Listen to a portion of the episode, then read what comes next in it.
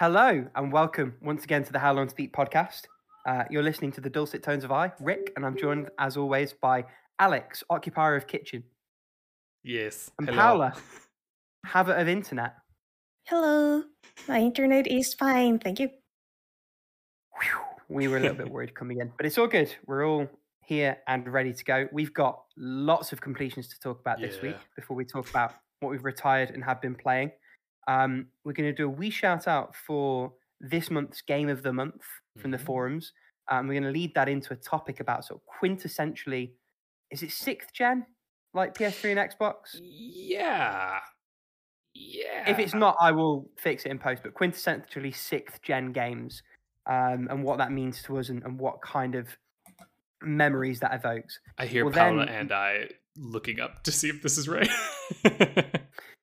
All the clicks that hopefully won't Seventh through on gen. the actual recording. Seventh. gen. Seventh gen. There Sixth we go. gen was the was like the PlayStation 2 and the GameCube and the original Xbox. Yeah, seventh gen. That's what I said. Yes, that's what you said. and we'll finish off as always with everyone's favorite. How, How long, long to to beat How long to beat the game? the game? Crust is completely gone. You just didn't dare go for that. I, I almost Either forgot that you. you do that. Oh man. What you didn't forget to do, Alex, is play a shit ton of games. So without further ado, let's jump straight into it. I haven't got a, a segue, just go for it. No, yeah. So for context, this is like I have like a, a two week vacation block basically. So I've been just I've been playing a lot of games and like it's been there's there's not like I'm also in a new town right now because I moved my fiance has like a residency in a different town. Um, and so we kind of moved here I've been here a few days now and it's just, there's nothing to do but play some games. um, I beat Picross S2. Um, I, there's nothing to talk about. It's Picross. I also beat like S5 and S3's like color Picross thing, which is now my favorite mode of Picross. I just because you see it, you actually see the image as you're making it. You know, like in Picross, you sometimes you kind of you're like, oh, maybe this is what it is, but in the color one, you really genuinely are like, oh, I know what this is, and I just want them to make a Picross that is just all color Picross, and I will be so fucking in like give me it give me it but i think it's a lot harder to make so i feel like they're just like no no no no we'll make a couple for each one and that's it um yeah, it's got to be more awkward to organize without a shadow of a doubt. yeah right um Yep. and also just anyway it's just it's a lot more work um i beat life is strange true life is strange true colors on uh xbox. I technically played it through game pass though i own the game because like i got it for free through a gamestop thing. Anyways whatever. Um i really so like i really like this. I like life is strange quite a bit. I've played the first one. I never played the second one which i hear is good. Um i have the prequel but i haven't played that one either though apparently one of the characters in this is in the prequel. Um and i would say one it's beautiful um alex chen is a fantastic protagonist um the town is really wonderful what's this game was interesting for me because what I actually loved the most was kind of the small town, quaint, um, sort of everyday life encounters that you experience throughout it. To me, were actually the most enjoyable because to give some context, Alex has this power of like empathy. Essentially, she can feel and like sense and read other people's emotions, but it also affects her. Like she feels them herself. It's actually kind of like there's this um this book that I, I read recently that it's gonna completely leave my head now. Um, oh god, oh god, hold on, I'm getting it, I'm getting it. It's by Chuck Wendig. Yes, okay, here we go. I went through like a very, very, very um random way of finding this, but come on, what is it? This is the magic of podcasting. Come on. No, maybe it's not him. Maybe it's someone else. Oh god damn. God damn it. Oh no. Well, Much content, so riveting. yeah, no. What is his other book? Shit. I w- now I want to find this out. God damn it! You're all gonna like it when you actually. um, it's gonna be worth it, I swear. I swear it'll be worth it. It's actually a really good book. Uh, the Book of Accidents. That's it. Okay, the Book of Accidents. So in this this book, it's it's very Stephen King esque. Uh, it's this horror movie about like this family that moves back to this house that's got some weird dark past, but the son is able to kind of like take people's pain. Um, Mhm. and so Alex's and like um, powers are like really similar to this. Um, and it makes for really interesting gameplay because you can like read people's thoughts, which are really just reading their feelings, right? And then um, sometimes if someone gets into too intense of an emotional state, it's going to really intensely impact her. And then also at times she can actually like see how other people are seeing the world, which is really neat, right? Like it's like, oh, okay, now I see how you're feeling about the world, so you can do some like puzzle solving through that. Now, like all Life is Strange games, it has a lot of choices. And this is actually where I think it's hard because I know that this game, I feel like they're like, okay, we have to have an overarching story that feels meaningful, is kind of mysterious, because that's what Life is Strange is like now. Um, and so we need something big for the character to get swept up in that can have kind of meaningful impacts in the end. But it's actually the weakest part of the game because this larger story is fine. It's totally fine. It's just that I actually think their writing is so so strong um in just like everyday interactions that those are the most fun. Like there's like this one moment in it where you do like a LARP for this kid and it is really fucking fun. And the stakes are fairly high. There's a reason why you're doing it. Um but they're not that high, right? Like it's really just we're trying to do this nice thing for this kid. And mm. it's like the for me it's the most memorable part of the whole thing and I'm like, man, I would love if there were like this Life is Strange game was more focused on just like the life of somebody, right? And like making these choices about their life and just slowly in, um, impacting their life a little bit along the way.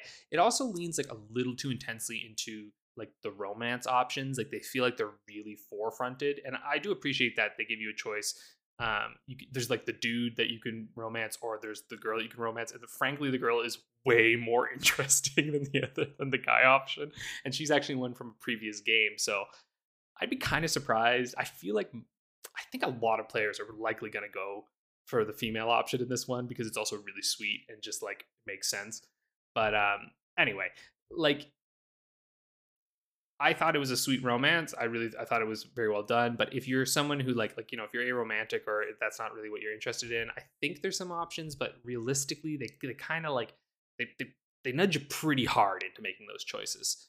Um, which you know is fine. But I I I don't feel like it needed to have such a huge impact on the story itself. Um, so like I I really really recommend playing this game because it, is only like maybe like eight or nine hours, something like that. Like it's not very long. Um, it's five chapters like they usually do, but it's all together. Um, you can spend longer if you decide to explore a little bit more around the area. Um, there's a lot of little things that you can miss. I missed a ton of stuff. Like I would get to the end where they show you like the stats of like who did what, and I was like, oh shit, you can do that? I didn't know that. um, but they do this thing at the end a little bit where like if you don't do enough for certain characters, there's like a thing that they won't do for you in the end, and you're kind of like well, now it just feels like you've gamified relationships within the town a little bit, right? Instead of simulating what it's like to just build and develop relationships with people. Um, and I get it. That's like when I this critique is the, the problem is that like I feel like I know why they did this because I feel like they're thinking it almost it feels a bit like they developed this game knowing ahead of time that they're like if we just make this a fun experience where you're helping and you're dealing with the emotions of these people within a town and, and dealing with because there's like a pretty intense thing that happens in the first chapter that's very good um, then people will complain not enough happens right? They'll be like nothing happens in this game Ugh, right? Um, and then i also feel like they're like but if we go too hard into that then it's just like oh it's just this contrived plot. And in the end i feel like it, it ends up not having as much of an identity as it could have had.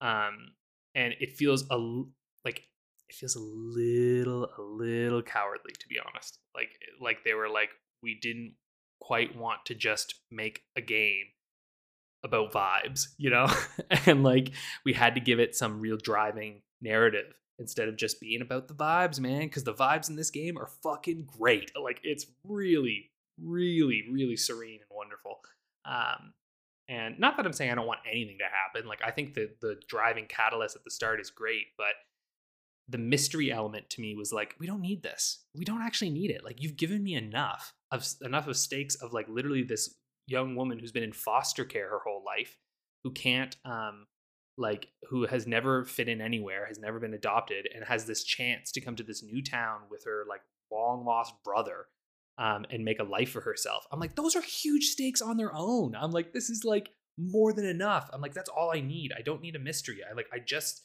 want to like help this young woman figure out her life, you know? Um, so I don't know, but maybe that's just me, right? Like, again, not every game is just going to be made for me, but I wish it was. it's also probably a massive, massive marketing consideration because a big game like that, or a big-ish budget game like that, like there's got to be a big thing to. Yeah, it's fucking Square Enix. probably, Yeah, like- probably. There's like a trend that has been going on also in the in the otome community where it, it also happens. Like you have this uh, premise of a game, and sometimes they f- the developers feel like they have to add like a very strong plot or a mystery to yeah. cater to a wider audience and i think that is valid in the sense of well you you want your game to make money but where do you dra- draw the line between having like something that can be truly special or like different to everything else or Mm. just going for what's surefire It's just so excited. Like Animal Crossing's vibes the video game, and that's all Yeah. gangbusters. Yeah. right What do we know? exactly yeah well no exactly and that's why i think because like yeah and then and then it, it just begs comparison to the earlier games and stuff too because like frankly there's no reason this needs to be called life is strange it is because of marketing purposes right like and that i totally understand that it's fine Brand recognition, yeah. yeah um but it's just disappointing because like i feel like there is like a like a 10 out of 10 game in here and instead it's like a 8.5 or 9 you know which is still amazing it's just it just you're like ah fuck you were so close so close The to painful this." eight, yeah, for sure. yeah exactly right where it's like man if you just made a little change this would be like fucking swinging for the fences out there um anyway that's that's a that's life is strange true colors it's on game pass so like really play it. That's what i'll say. Everyone should play it. Um i also played spookware which is actually currently in there's a donation uh like um itch.io has a uh um you know like one of those fundraiser bundles um for reproductive rights um in the us because we don't know what's going on down there. Um and it's in there and i highly recommend make a nice donation and get yourself a sick game because this game is really fucking good. It's um part one of it's questionable if any more is going to be made like i don't the developer I think's been pretty fucking quiet. Like I think they even released something else maybe after this. So like it says that it's to be continued, but like I'm not sure if it really will be. Maybe it will. Who knows? It's game development, right? Fucking knows. Um, but Spookware is WarioWare, but with skeletons and a story, and it is really really fun. It's quite funny. Um, it's kind of this like 2D 3D ish thing. It's like Paper Mario, actually. That's what it looks like. It looks like Paper Mario meets WarioWare. So you do these like micro games, um, and there's like three chapters. And in each chapter, you have like little quests, and they're they're different. Um, and you're like you're in this skeleton world. And the first one, you're trying to go to school because you never went to high school, and you decide you're gonna go, and you show up on the last day of school. So he, they, they think you're graduating. It's very silly. Um, and you have to like help with the graduation ceremony. And so there's all these little um, micro games that get involved in that. And uh, yeah, I don't want to say too much about this game actually because it's not very long. It's like three hours long. Um, and which actually I have to say though, even though it's just considered the first part of what I think is four parts that are planned, it's three hours long, which is already longer than the new WarioWare games So like, I, it's pretty worth it. And like, even if you don't get it in this like donation bundle, it's like routinely a couple dollars. Like I picked it up for a few bucks, and I feel like I It is also Hmm. it is also in the Ukraine bundle. Oh well, there you go. So I'm I'm downloading it as we speak because I went to look at the page and it was like, you own this. And I was like, oh, I own this. You're like, oh, sick. There you go. See, Literally, yeah. there's a good good chance that most of you own this game if you game on PC at this point. If you believe in buying games to support a good cause, you probably have it. exactly. Shit, I probably had it already. Reproductive rights. Why did I do this? well, I didn't even buy it through that one because I, I bought it before I saw that bundle. So I, that's how, and, and then I, I Oh. bought that bundle anyway because I was, you know, sport anyhow. Sure. But I likely had it in another bundle, just didn't know. There's so many games I've done that for, and at this point, I'm like, for indie games, I'm like, ah, whatever. Let's give more money to the indie devs. Mm. um, if I couldn't be bothered to check, then I deserve it. Oh, yeah, yeah, absolutely. Yep. Um, so Spookware, really good, really solid. Uh, a few little little things like there are some moments where I was like, oh, okay, let's go, but overall very good. Um, the room four, Old Sins. So I've completed the room now. I've done them all. I really liked this one. It was it it, it kind of goes back to its roots a little bit. It's a lot less. Um, it's still I would say it's still very experimental, but in a different sense, right? The third one had all those endings, which I think they realized they were like, that's not the strength of our game. we're gonna they're like, let's not do that. So in this one, instead, you have this like dollhouse that you can like rotate all around and you like open new rooms and then you'll like you can like go into them with your eyepiece and you enter into a room but then all the rooms have like puzzles that connect to each other and then eventually there's like a certain thing in each room that you need to get that like closes that room off to say like you've completed it. And it's really fun and like really um kind of exciting actually because like as you're doing it you're like oh a new part's opened. I wonder what it is right as you like go through and like find all the different items. And so i really dug this one. It's like it's weird because it felt like the easiest of them but i can't tell if it's actually easy or if i'm just good at these games now so Yeah. you know what I mean? Like I'm like, is it easy? Because the first room that I played, I remember being like, the fuck do I do a bunch of the times? But I also think that's because I didn't really know how the room worked, you know? Like, like I don't know, Paolo, you because you've played a lot of these games, right? And like they have kind of a, a vibe to them, right? Like w- in terms of their puzzles. So in the end, they Exactly. all have like the same kind of loop when it comes to solving these puzzles. And once you sim them once, you kind of like already know where the puzzle is going. Especially Mhm. like it really ha- it happens to me between the room two and the room three because I play them like back to back. Yeah. And I do remember, like, at one specific point, I was like in the room three and I was like, hey, I've seen this puzzle before, like this exact thing, but with a different scheme before. So, yeah, they have this very specific way to solving them that is like, yeah, this is the room. Yeah, you're like, this is the room. And like to be fair, they do that thing super well, right? Like it's very um it's one of the few puzzle games I've played that like I, I genuinely feel like I feel very clever as I'm going through it. Um which is really hard to do in a puzzle game, right? Like it's so much easier to make you feel like the fuck, what am I what, ah, right? Like that feeling to me has happened way more in puzzle games, but this is one of those ones where I'm like, hmm, I'm fucking up. And their hint system is so excellent. I find that as well. Like usually their hint system, it's it's like I don't know how they do it. Like they must play test so well because it feels like every time I need a hint, they know exactly just enough of what to say for me to go, that's what I needed, thank you. And it's never like too intense. It's just like, have you looked over there? And you're like, oh right. I forgot about that thing. And then you go over and you're like, I know what to do now. I'm good. Um, and so I really appreciate their hint system because I never have to look up a guide ever. Like it's there, you know, like it's just in the game itself, which to me is so nice because actually, um, speaking of fucking guides, uh, Shantae Risky's Revenge Director's Cut. Oh my god.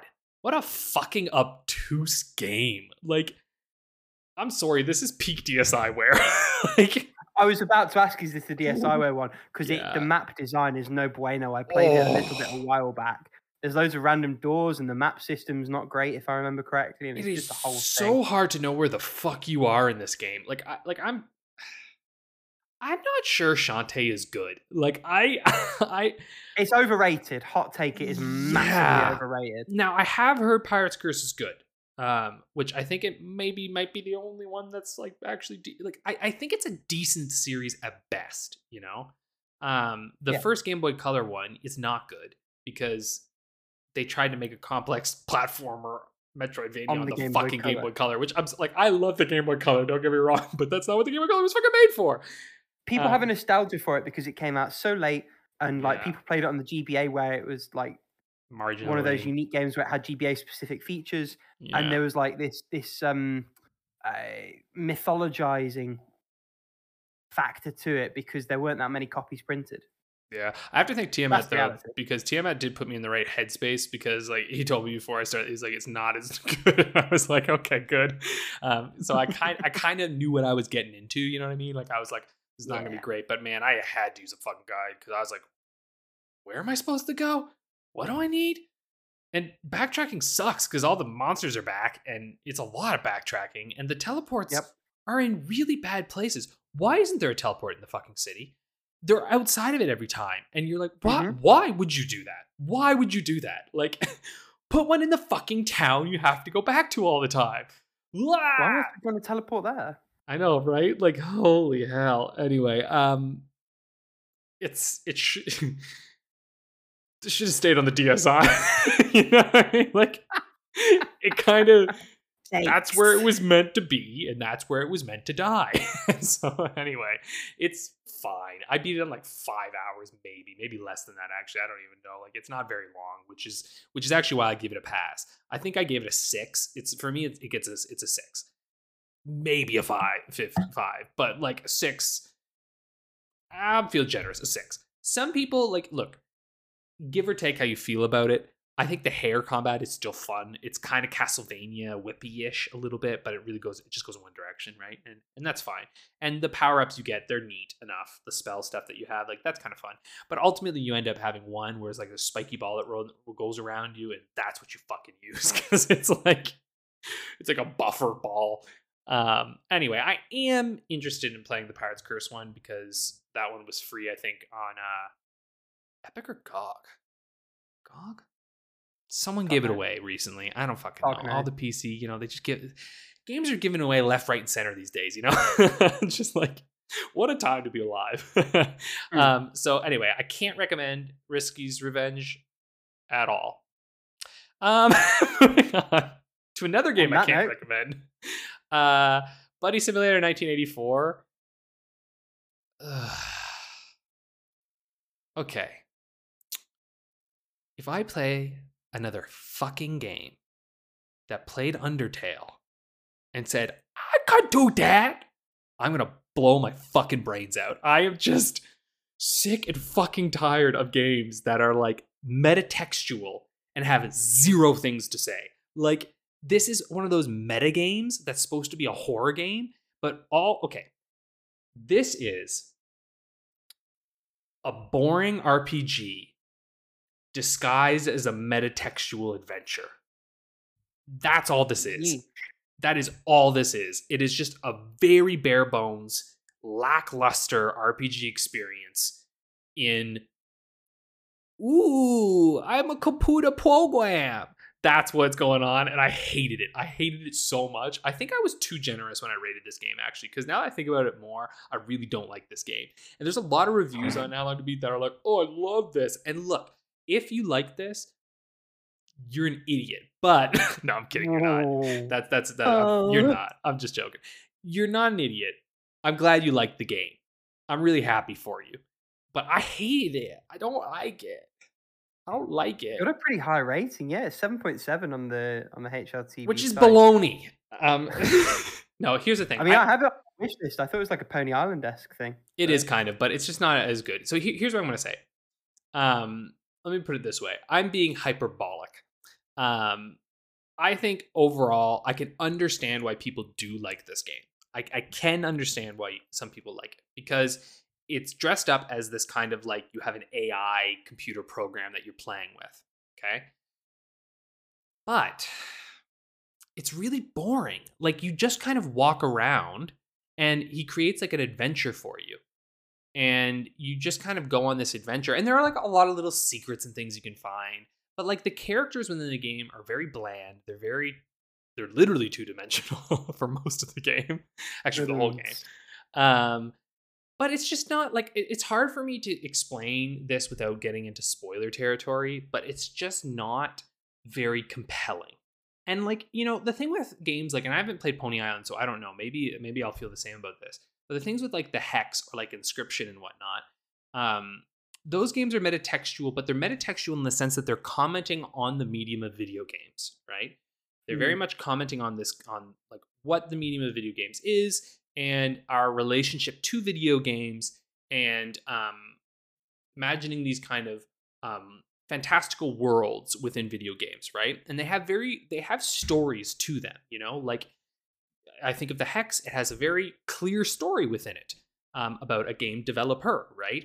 And then you're exploring that through all of these kind of tropes. And it's actually quite fun to play as well um, because it switches up all the time the different mechanics that you're using, right? Like you play a bunch of different games. Inscryption as well is just, I mean, that one's like phenomenal. And it's a little unfair to compare it to it because I, I think that game is kind of Undertale-ish in a way, actually, where I think we're going to see a lot of games that try to clone Inscryption in the future um, because it's of that kind of caliber. Um, but again, they all have something to really say about the medium of video games and they justify their metatextuality.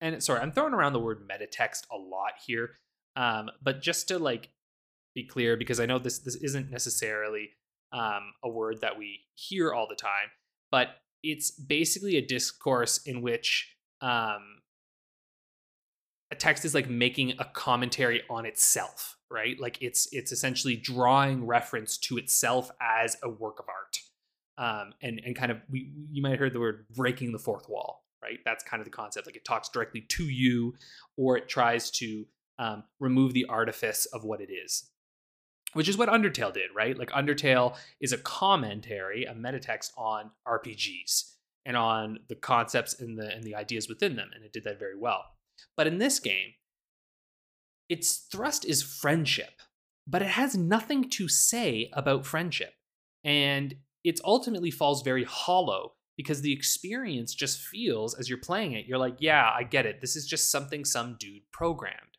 right? Like it doesn't actually feel as though you're really engaging with this thing. You can't remove a bit of your disbelief because it's so transparent in what it is. And it's also very uninteresting. Like you know that as you're playing, you're like, oh my God, I just have to like move over here and get to the next like invisible marker that continues the story on. You know what I mean? Like you hmm. feel mm. like you're just kind of pushing this experience along that's meant to make you feel something, but ultimately doesn't. And it takes what should probably be a two hour experience and drags it out into like six or seven. Um, there's a lot of walking in this that's kind of useless. So again, I, I do think your experience is going to vary with this. Like I think some people will enter it and it might actually resonate with them quite a bit. I think if I were younger, this would have resonated with me a little more. I'm a little jaded and old now. and so I, I maybe I'm seeing the artifice a little bit more, but you know what I mean, right? Like I'm not, I'm not trying to say like, oh, this is for youngins or, ugh, but you know what I mean, right? Like I feel like when I was younger, for instance, there's some games that as I look at it now, I go, oh, that wasn't actually that sophisticated storytelling, but I had less experience with storytelling mediums and I hadn't maybe experienced this yet. And actually, maybe sure. that's the main problem, right? Is that I've experienced this, t- what this is trying to do in much better forms already, you know, um, which makes it difficult to go to. So there, that's that's really what it is for me. Like, I, again, if you liked it, I'm I'm genuinely happy for you because I don't like to have bad experiences with games. But I want to give this warning because if any of what I'm saying resonates with you, I would maybe give this a pass or just try out a little bit of it first and see if it's like, uh, but if you're feeling those signs of like, I don't know, bounce out. This is a, hey, another one of the Alex's try it, but don't finish it. For a second uh, there, when you were saying when I was younger, I thought you were gonna go like when I was younger or when I was your age. Games were blah blah blah blah blah. it came on cassette tape. Lord no, when I was young, games were not better. They were just different. yeah, that is true. Actually, we'll talk about that later. mm. I don't know. Do have either of you like touched this one? I think Rick, you said you had on like it. Yeah, it, it, was on my wish list, but like the message of don't try and watch Antz if you already watched and enjoyed a Bug's Life is kind of like cutting through to you. I'm not sure that it's the one that would yeah. move the needle for me. So. Yeah, that's the thing. That's that's really what it is. It's trying to be psychological horror. and it's not scary. um. Anyway, I'm done. Someone else take it away. Rick, what you got? I've completed nearly as many games, although not nearly as much gameplay because they're mostly quite short. Mm. Sorry, who's ever ed- whoever's editing this one. Ooh, I Um, think that it's me. That is you. First one I beat is Metroid Dread, and obviously I've been plugging away at this for a little while. God, I want to love this game so much more than I do. Like the, the Mm. core of this game is really quite brilliant, but there's lots of things pulling away at it. So the level design is the single biggest one. Um, it really doesn't feel like the world writ large is like put together well. Doesn't feel cohesive, doesn't feel proper.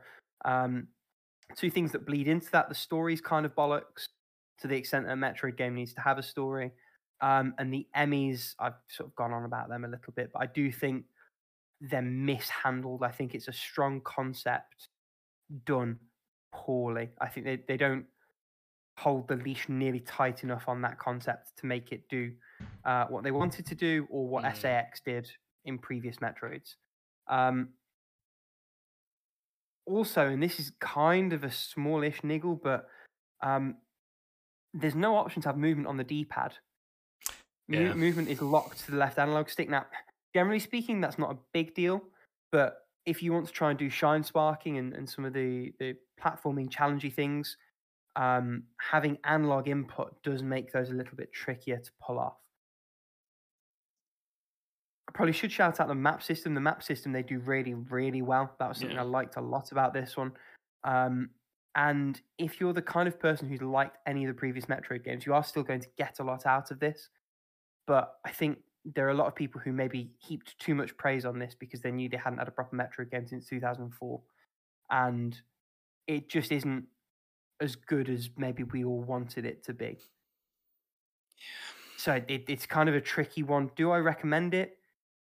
Kind of, but it is one of those like Metroidvania 8s where if you've got a real affinity for Metroid specifically as a franchise, which I'd say I do, like that you'll probably get a bit more out of it and it's probably worth playing. Mhm. And I'm certainly happy I played it. I enjoyed my time playing it. Um, but there are far better, numerous better, really, we should say, Metroidvanias out there. And so it's a difficult sell if you're not already a Metroid fan. Um, It's kind of the buddy It's just simulator thing, right? Like it's like there's just better in this genre where it's like, although I would say Metroid Dread's better than Buddy Simulator, but anyway. it, it's also the same like Buddy Simulator is its own standalone thing. Like this is Mm-hmm. technically a continuation of the Metroid story. True. And minor spoiler, I did really like the way they brought the X parasites back in. Yeah. and they continued that setup and the way that the world changed around you. While I didn't like the level design, the world building I did like, and the way that different biomes change as different story events occur. Um, I thought it was a really smart integration of the narrative into the gameplay.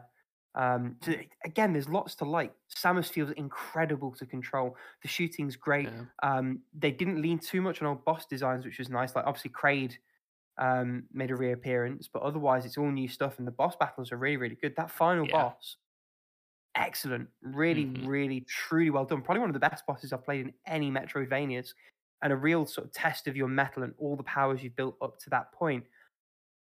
As I said at, at the drop, there's just quite a few things that that drag it down a little bit, but there, Yeah. there are real moments of excellence in this, and there's certain things that they got spot on. And I would like to see Mercury Steam have another crack at this soon, um, and hopefully learn from the mistakes they've made with this one, as I think in a lot of respects they did with the mistakes that they'd made in Samus Returns.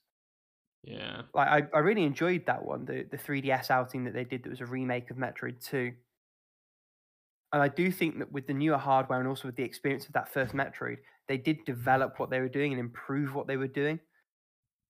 Like the melee counter system, one is much less um, of a focal point, and two is much more uh, nuanced. It, it felt like a real um, what's the word I'm looking for? Like golden bullet in Hmm. Samus Returns. But in this one, like enemies will bait you out. They'll like trick you into throwing it early. Um, the timing is a little bit more stringent on it. It feels like a tool in your arsenal. It doesn't feel like the tool in your arsenal. Mm, and I think that's a really cool development. They introduced the slide um, pre morph ball that opens up some stuff. It's really useful in combat as well because you can activate it much more quickly than a morph ball for a life like agile character like Samus. That feels really really appropriate. Uh, there's lots of things they did right, and I don't want to take away too much from that. It's just not as good as it could and should have been. Ultimately, Do you know what would be dope? And I don't I don't think it's out of the realm of possibility, but if they did like a zero mission or and like fusion like remake in their new engine. I would mm. fucking love that. I would love it so much. love- Imagine if they I would bundled love a those. season I mean, they probably wouldn't. They'd release them separate. But like, if they bundled those, No, no, they, they wouldn't release them separately. Like Yeah. the second part, you'd need to have an amiibo to activate. exactly.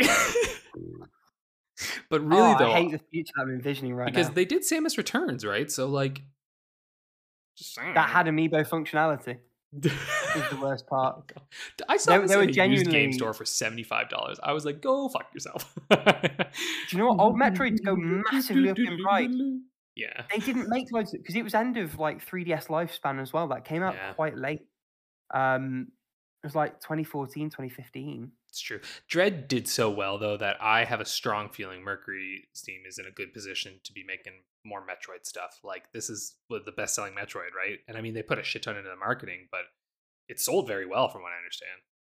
Yeah, yeah, yeah. It, it did really, really well. Um, I would like to see them have another crack at it, like I say. Um, It helps that the OLED came out at the same time too, right? Like it was like that was a that was a pretty smart move. and I bet it looks phenomenal on Yep. OLED. Like it looked great on on the Switch Lite, which is what I've been playing it with. Um, in terms of continuation of game series, is another game I beat was the the outstanding Dadish Three. Uh, this is the best Dadish yet. And for anyone who doesn't know what Dadish is, first of all, what rock have you been living under? Second of all, it's on the it's on the tin. He's a dad. He's also a radish. Like, Mm. come on. Um, honestly, really, really good. Like the most level variety of any of the Dadish games. Um, little bit more variety in terms of level design. It feels like it's a bit tighter as well. There's some new animations in there. Um, there is a dolphin called the dolphin, the dolphin. There's two jokes that I just have to shout out because they're so, so perfect.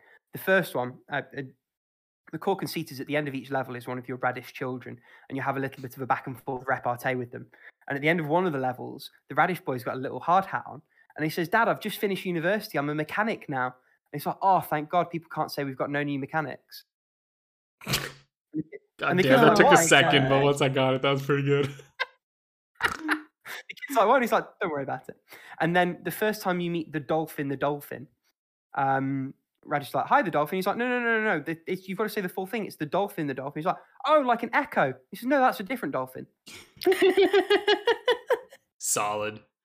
I, I laughed out loud on Beautiful. the train when I came on that. You're gonna like Uh, Spoopware because that's very similar humor. it's the writing is just top notch. It's a lovely package, um, relatively cheap for what it is. Often goes on sale. Um, I would imagine if it's anything like the first two, you can get it on mobile and it's free to play. I think it is nice on Switch having like physical controls, but it plays perfectly well on mobile. I played the first two that way. Um, it's great. It's more Dadish. yeah. Go play Dadish one and two and three. Um, I wanted to mention it quickly. Obviously, we spoke to Cecile Richard. Um, for you listening at home, the previous episode last week, wonderful guest. She was brilliant. Um, Mhm. I hadn't yet played her most recent game, Cycle. I did that in preparation for that podcast.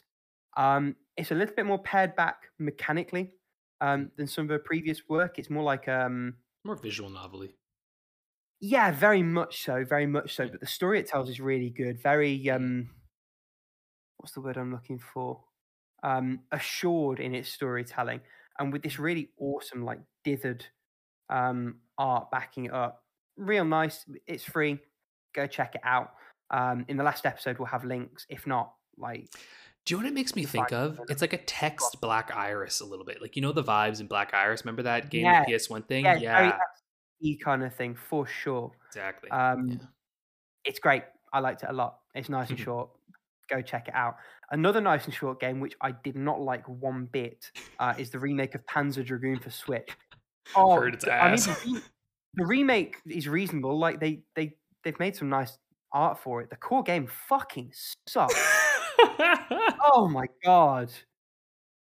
So the, the conceit of this is it's an on-rail shooter where you have more than one field of view in which to look. so you can you can look in like four quadrants of your view. You can only really move your character in the main field of view. So if you're looking in any of the other three directions, you are a sitting fucking duck. You can't really see your character in relation to anything else. Your vision is constantly obscured. It's asking you, in essence, to watch the minimap as opposed to what's on screen, which defeats the point of an on rail shooter. The idea of an on rail shooter is that you've got a really nice visual that you can focus and like nail because you've got a fixed perspective. And they threw that out the window. There is no story, or at least there wasn't as far as I can tell. Uh, the shooting doesn't feel good. The reticule has like four different reticules, none of which feel accurate. The only Wait, save wait, I finished the game. Oh, I wouldn't if it if it was any more than an hour in length, which is what it is. Okay. that Okay. makes sense. Now, they would like you to replay it and get higher scores and like kill all the enemies and do other things, but no. The the only thing that made me feel a bit better about it is I paid two pounds. Like I got Oh, it a really okay. deep, deep discount. No, but I can't get the time back. Like the price is one thing, I can't get the time back. Avoid like the plague unless you've got Oh, nostalgia, God. in which case, whatever. Um, the last game I played, and I, I do feel like I'm cheating a little bit putting this one on here, um, is uh, a prologue for a game called Not for Broadcast. This is like an, an FMV TV station controller simulator. So you are thrust into the role of the person who sees all the monitors on a TV news program, and you have to like um, bleep out swear words, arrange which camera point is focused on at any given time, um, slide ad breaks in and out. There's this weird interference thing that they have you doing.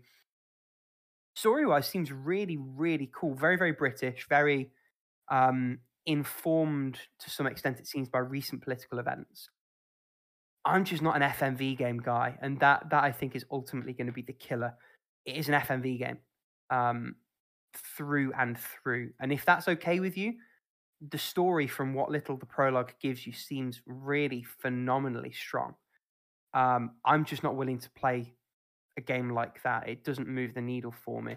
Um, haven't looked yet. I wonder if there's going to be some kind of like movie version up online. I know that's really naughty of me, but uh, the mechanics just don't speak to me. I think if they do speak to you, one, this game looks phenomenal, and two, the devs have been really smart, giving you like a prologue to try before you buy, sort of thing. Mm. Um, so not for me, but by no means a bad product. And it's been in early access for a little while. It's 1.0 now. It looks like they've put a lot of work into it, and it does seem really, really polished. It's just not my jam, unfortunately. Um, but yeah, so that that's that. Uh, that's all of my games. I would love Paola to talk about your completion and the successful run you did since we spoke last. Yeah, my Closing one our- and only yeah. completion this week. Well, you're an exam hell, aren't Uh, you? I wish I had more time, but exams are killing me. Anyway, I finished Dun- Dungeon of the Endless. I also got the three trophies, like one uh, for just completing the game, one the second one for completing the game in co-op, and the third one for completing the game with I think it was uh, an officer, a criminal, and I don't remember what else. But we got that just by pure luck. Hmm. but I played this this one round with my boyfriend because he was uh, I nudged him to buy the game on Steam because it was on a very deep deep discount and I said, "Hey, let's let's play this because he wanted to try and learn how to play it." So I told him, "Hey, don't play this alone or like let at the very least let me tell you like what all these things do because the game doesn't tell you shit." and we have a very good time. Like this game in multiplayer, I feel that it really shines. Like the base Mm. game, like um, just by yourself, it's still a fun experience. It's still a complete experience, but oh my god, the multiplayer makes everything like so much more fun and also manageable, especially when you have like the four uh, characters at your disposal. Mm. So each of us got to control two characters and then like micromanage everything. And one thing that I didn't know is that your um your resource your resources resources resources You got it. aren't shared. Like you each have your own pile of of stuff that you can use Mm. instead of having like just one pile and taking from Oh. there. And I and I we realized that after he was like, "Hey, I level up my character and I see the resources and the like the food was just like I left it." Oh. And it was like, "Hello, it seems we can exploit this," and we did. But I don't know what happens when other person builds like um one of the like the the modules that give you um food or science or whatever. It seems that you get less if other person builds it than what you would get by building it yourself. So I think that's how the game balances things. Interesting. Okay. Huh. Uh, Still, the game got very very hard at the at the higher floors. hmm We actually got one of these little monsters that likes to knock the doors. So Uh-huh. we have to get rid of it before we got another wave of enemies. Yeah. But we didn't get the big guy, like the one that ended my last run. So I think what enemies, like what I guess big dangerous enemies you get are also randomized. RNGesus blessed you. Hmm. RNG souls bless, blessed us. oh my god. But yeah, it was a lot of fun. I would totally recommend if you have any friends to play it with, to play with your friends because oh my god, this game is amazing. Nice. We'll have to do a co-op run then. We gotta We try it out. do. Yep, full Right. party. Speaking of RNGesus, that is a wonderful segue to retirement, specifically my one retirement. Um, a little game called Yume Iri. It's like um, a Japanese indie that got translated recently, imported um, to PC and Switch. I- There's something addictive about it, but also like you are entirely beholden to dice rolls away from the screen. I just couldn't be asked. Like the the whole idea is like it's pages of a child's sort of drawing book and Mm. you're moving in a linear fashion forwards in them um, and you have these battles and you like press attack and it randomizes the attack there's these random like stat checks um, but there's a dice roll that you can't see it's all very um, black box sort of away from the player's vision um, yeah i Hmm. i want to recommend it i wanted to like it much more than i did but i just couldn't be fucked um, that's what I have to say on that, Alex. Tell me what on earth's gone on with Going Under. yeah, I, I'm just done. Like, you know, you know what happens Mm. though? It's like I, I went away from it for a little bit, and I don't know about you guys, but like this happens to me sometimes where like occasionally there's a game that I think that I really and I, I need to listen to this instinct a little bit more. I should have listened to, to it with Buddy Simulator, but because it was so short, I thought, oh, I should I should go back and finish it. But um I played that game and I really loved it. Like it's very good, and I still highly recommend people play it. But I just got to a point where I realized like the runs are going to stay similar. Um, I've kind of unlocked a lot of stuff. I sort of know what the loop is for this, and I was like, I think I got my fill. I'm good. Someday might go back, but probably not. Um, hey man, not every game's meant to be beaten. Some are just meant This to be one played. was. This one Nah. was great. How far did you get in? Had you gotten to like the second set of dungeons, in essence? No, I, I think I'm just before that. Um, I think oh, wow, I, okay. yeah, I got to like the the final of the first round of dungeons. I think. Um, So do you like you've done Joblin and you've done Mhm. one of Styxcoin or the other yep. one? Yeah, I've done that, and, I've, and I've done. I think I've done a few runs of the the third one. I might be in the middle of one actually. I don't know. Um, You're not that far off. That's the thing. but I just I can't be asked to do it. You know, like it's just it's one of those things where like my problem is that right now my experience with the game is re- I really really love it, and I'm worried that if I just push myself to play through it, that I'll start to resent it a little bit. You know, which is actually what I think happened with Buddy Simulator a little bit. And so it's like at this point I'm like I don't I don't want to have.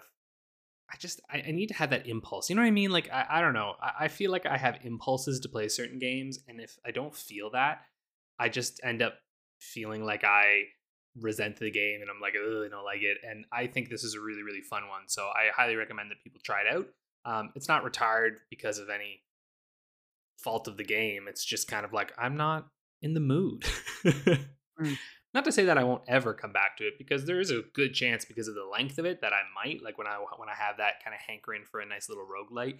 And also, I got to say though, part of the problem is that like where I am right now, um I don't have like a lot of impetus to play Switch games at the moment because I kind of tend to play a lot of those Switch games when I'm like watching TV or watching a movie or something, which I know is terrible. I should probably be focusing on the movie. But some shows, you know, I don't need to focus that hard. And the reality is that I'm in a place now without my TV. So like there, there is like a little TV here, but I'm not going to be watching much. So I kind of felt like it's like I'm not just going to sit down and just play this game um, without something else because it is a game that I feel like is very it's a very good podcast game actually um, because you know it's Mm. roguelike. You're doing runs, and you don't have to be like you know listening too intently. The music's good though, but you don't have to like listen super intently. So it's kind of nice to have something on while doing it. Uh, so anyway, nothing, nothing too exciting. Um, like I said, it's on Game Pass, so check it out there. Got it, or buy it on, on a little discount when it's on Switch because it's great.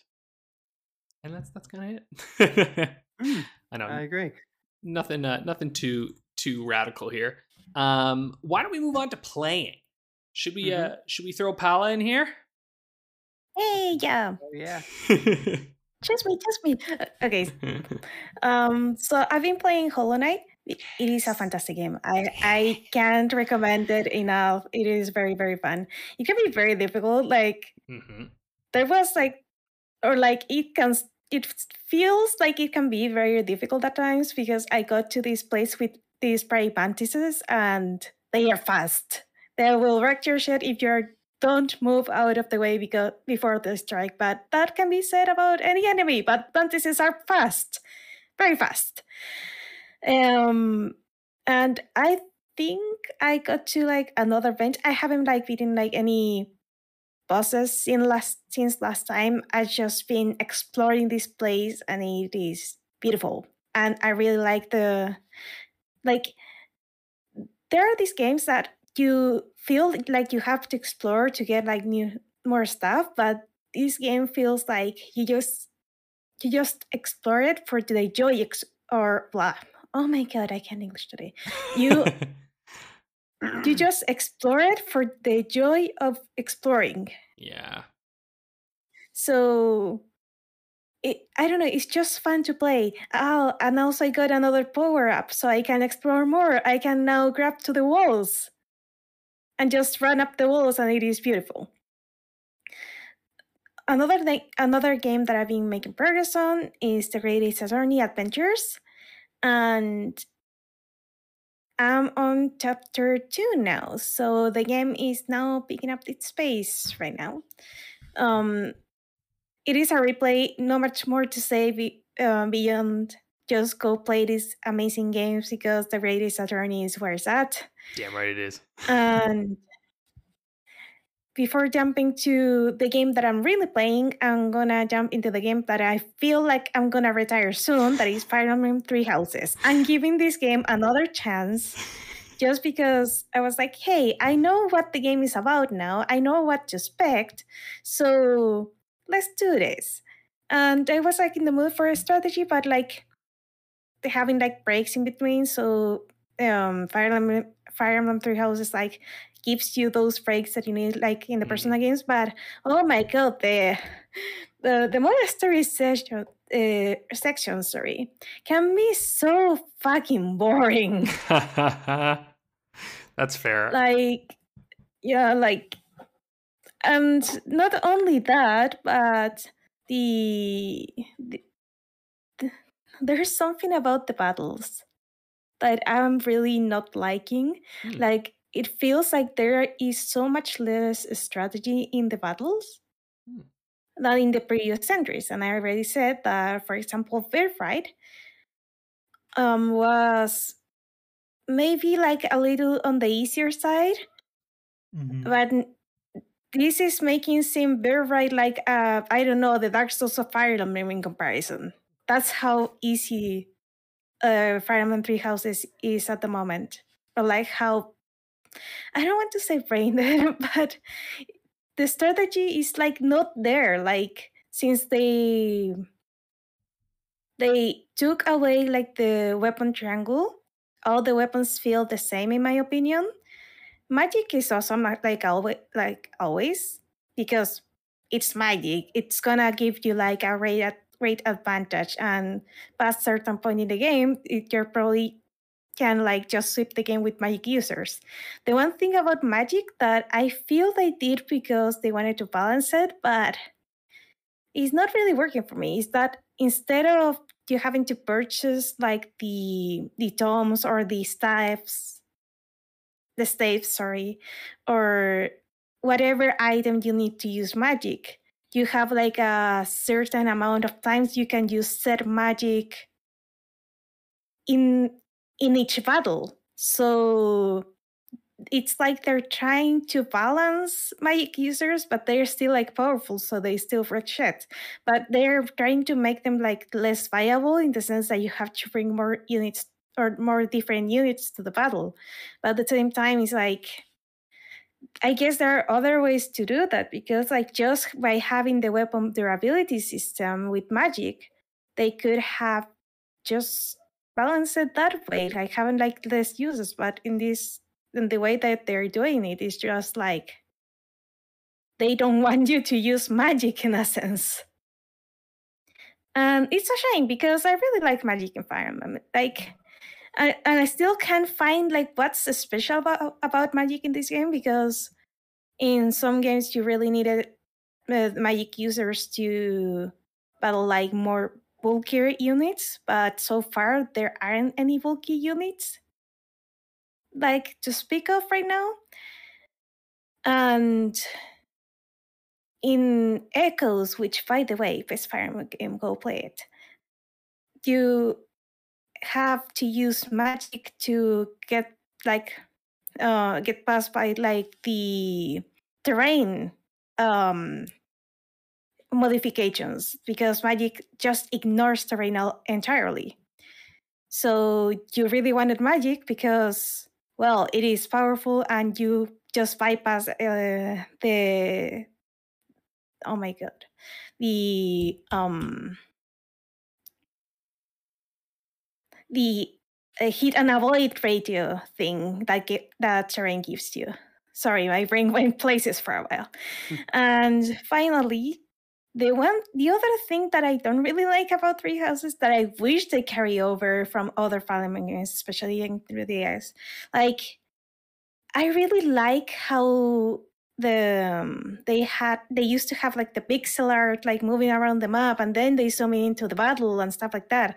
And I don't know, there was something charming about that. And the thing with Three Houses is that they have arguably like the best models in a sense like they were like really well done they but the art style doesn't really lend to the models in a way because if you see the the portraits on on the Three Houses uh, of the Three Houses characters like especially like what was the name of the red house one like she seems to be thank you uh, Edelgard.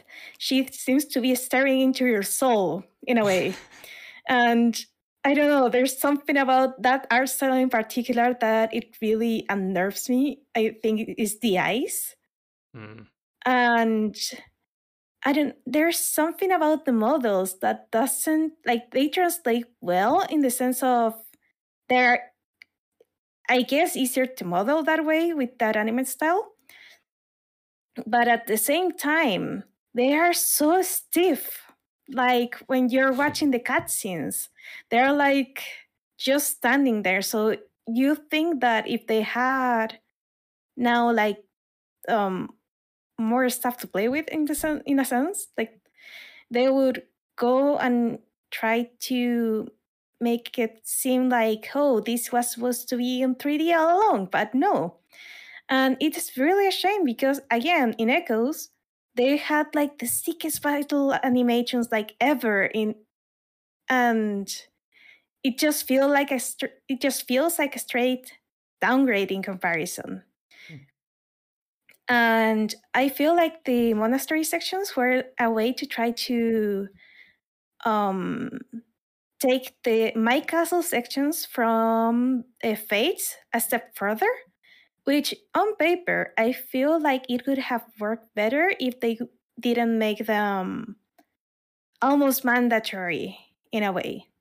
Like especially when when there's like one thing you need to do like um on the on the monastery sections it's like oh you need to find this person and we need to prepare for the next battle and stuff like that i don't know how but i got lost and i spent like 15 minutes trying to find the person that i was supposed to find and there was like a very well hidden staircase where the thing i was looking for was and i don't know the map navigator like the map needs some improvements because I've seen a lot of maps in games. And this map in particular is kind of confusing because you don't really get you don't really see which places which buildings you can enter and which ones mm. you can't until you get there. So that's kind of a problem. But anyway, I'm terrible at navigation, so that's not really the game. Okay, I was gonna fault, say because I, I, was but... like, I never had a single problem with that. like, I found like the monastery was really simple, but if if navigation is something that's like a difficulty, I could see where that could that could come about. Because I felt like by the end of it, I knew that monastery like the back of my hand. But I I yeah, weirdly like... really liked the monastery, so I don't know. Teach his own, right? yeah, to each his own. But it, it was funny because like I it was like oh, uh, maybe I can just navigate the monastery because what I usually do in games is like, oh, I memorize the, the landmarks, mm. and so I navigate without the map mostly. But for some reason, everything seems samey, so I got lost. So I guess that's my problem. That's a me problem, and not a game problem. But yeah, it could be both, right? Um, it could be both. I think maybe it's just me being blind too, because I think the game the game lends itself better to uh, an actual TV screen rather to the portable side of mm. things because it looks a little bit crunchy. But that aside, not really like the the only one problem that I had like when it comes to trying to see what I, what the fuck I'm doing is in the battles, and I had to put the map completely top down. And I'm glad they allow you to do that. That's like, thank you, developers. Thank you for thinking about the people who have difficulty, difficulties with eyesight. Mm. So that's a part of the game. So I had to completely like put the top down view to see where my units were because I was selecting the wrong units like all the time. Okay, well then it sounds so, like you just you, it sounds like that they need to implement a much better map for the monastery then cuz like if you're having visual then you can't be the only one who has visual difficulties, right? Like mm. Yeah, I mean, mm. I know for a fact that I have a nice eye problem because mm. well, I use glasses, duh.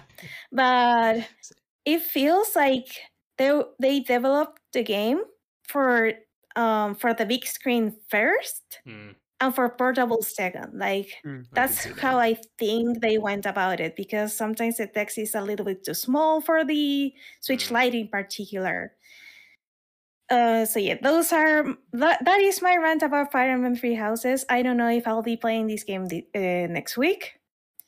I really want to give it a chance because i've heard great great things about the game I even went out of my way to play this time on hard mode because my friend told me, "Hey, if you play Fire Emblem games before, play it on hard mode. Otherwise, you'll find it like too easy or you'll get bored. You won't like get to really experience the game."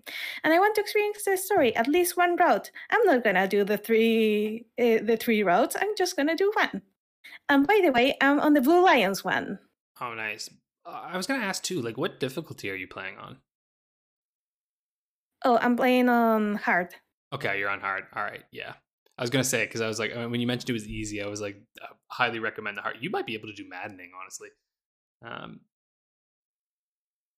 yeah, that's Fire Emblem Tales.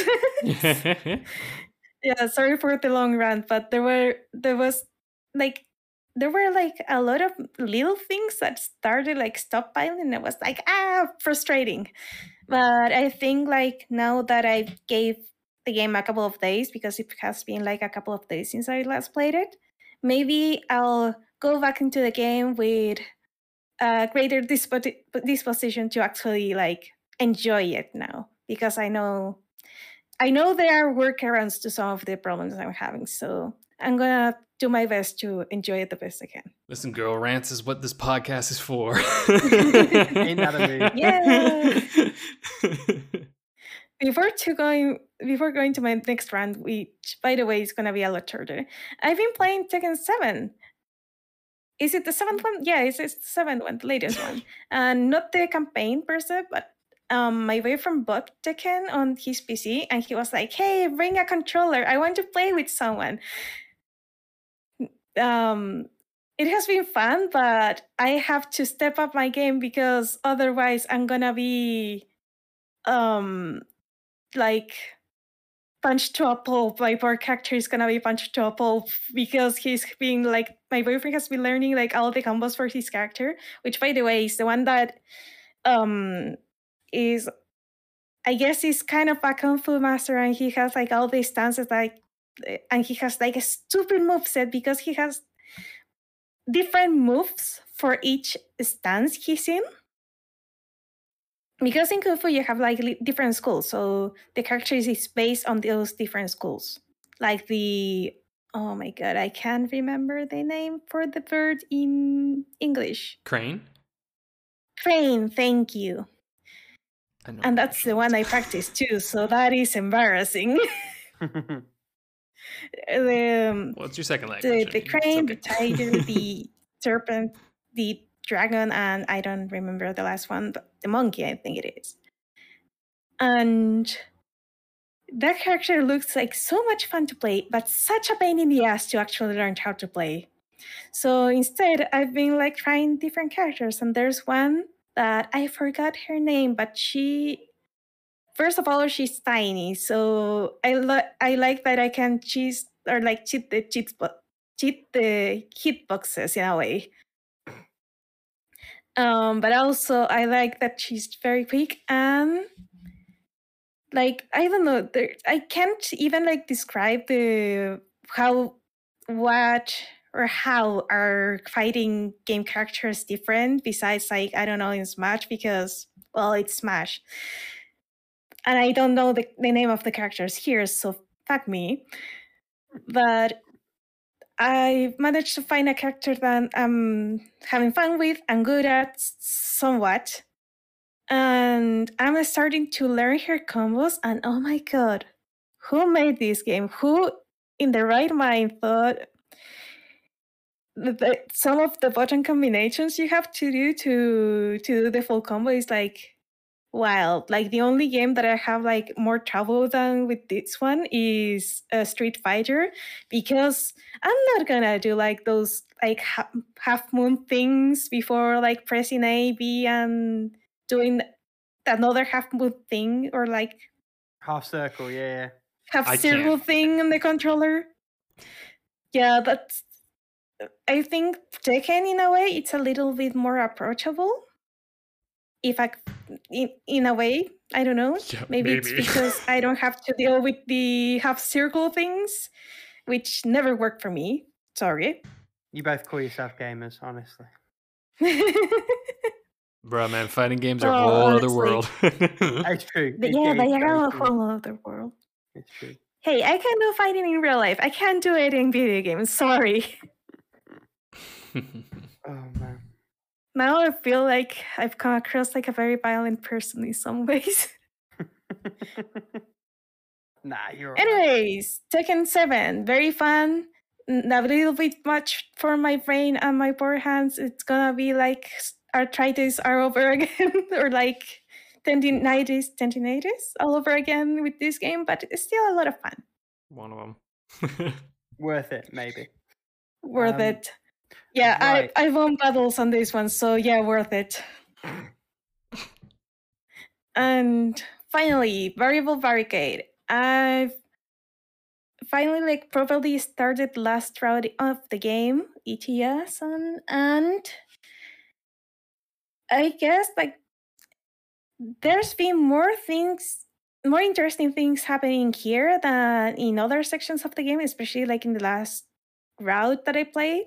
So yeah, that's that's that's a plus, I guess.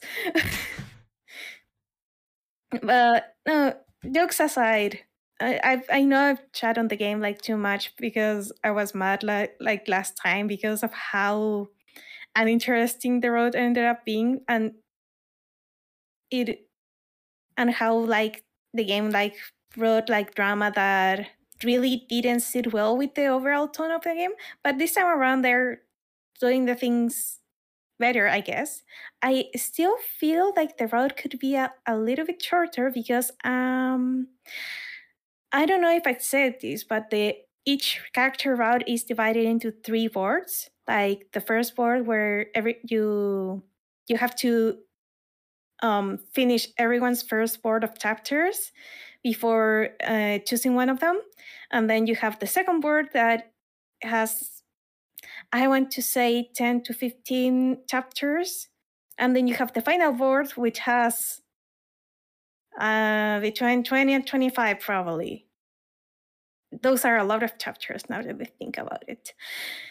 And maybe I'm overestimating, but that's what it what? looks to me when. Visual novel with a lot of chapters? No. would have fun. Especially these kinds. Hey. I feel like everyone you play is just so long. yeah, but this one takes a cake because I really feel like I'm in the last board right now. I'm a third of the way in, and I already feel like the story is wrapping up. Mm-hmm, but it's not sure. gonna wrap up until like, well, the end of the board. So this is when I say this game is overstaying its welcome a bit too much. Still, I feel the writing this route is better than the last route, so that's good. Um, I'm genuinely enjoying this, so that's the reason I haven't retired yet. But still, I would have a hard time recommending this one, hmm. especially mm. for because if you play otome games and you play a lot of otome games like me, then you will have like nothing really that's new on this one. Like, and if maybe if you're newer to the otome games and this is not your first one, because I feel like this, if this is like your first otome game, it will like deter you from trying another otome game or like give you like the wrong idea about the genre. genre. But I feel if this is like I don't know one of your first five otome games, you will still enjoy it more than if you already played, let's say, Cupid Parasite, that is also Runcom and does it better. Hmm. So it's it's again one of those games that well, it depends where you are if I can recommend it to you. Still, I wish I wish we we would release like these episodes sooner because I just realized in the Switch that there were like a lot of otome games like at a steep discount, and this was like the perfect time to say, "Hey, go play Code Real." I saw Olympia. Sorry. Oh. Sorry, it's too late. Do it. Do it. So yeah, uh, right. that's Variable Barricade, and please take it away. Actually, um, but you have the game of the month, Alex. So I pass the torch to you because you have something very interesting there. I, I think if I jump in, we can probably use that as a segue. Yes, it shall be. Yeah, let's let's do this. Let's do Rick, that. Give me Rick. Take Bye. it away. Have you been playing The Witcher? I actually have. I played a bit of The Witcher.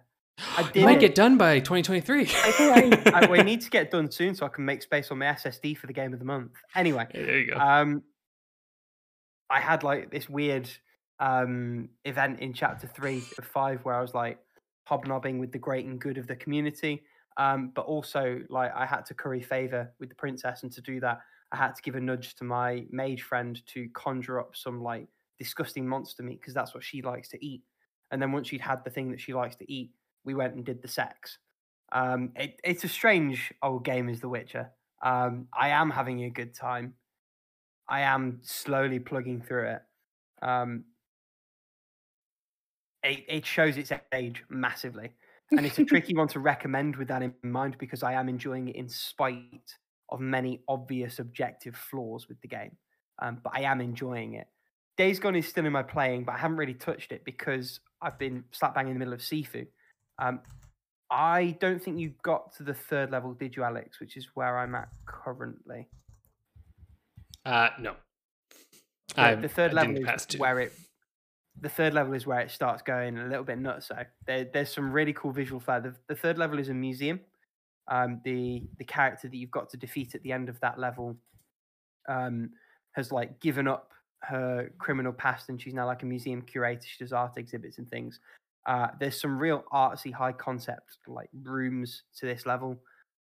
Fuck, does it get hard? Like I'm really, really, really struggling with the game now.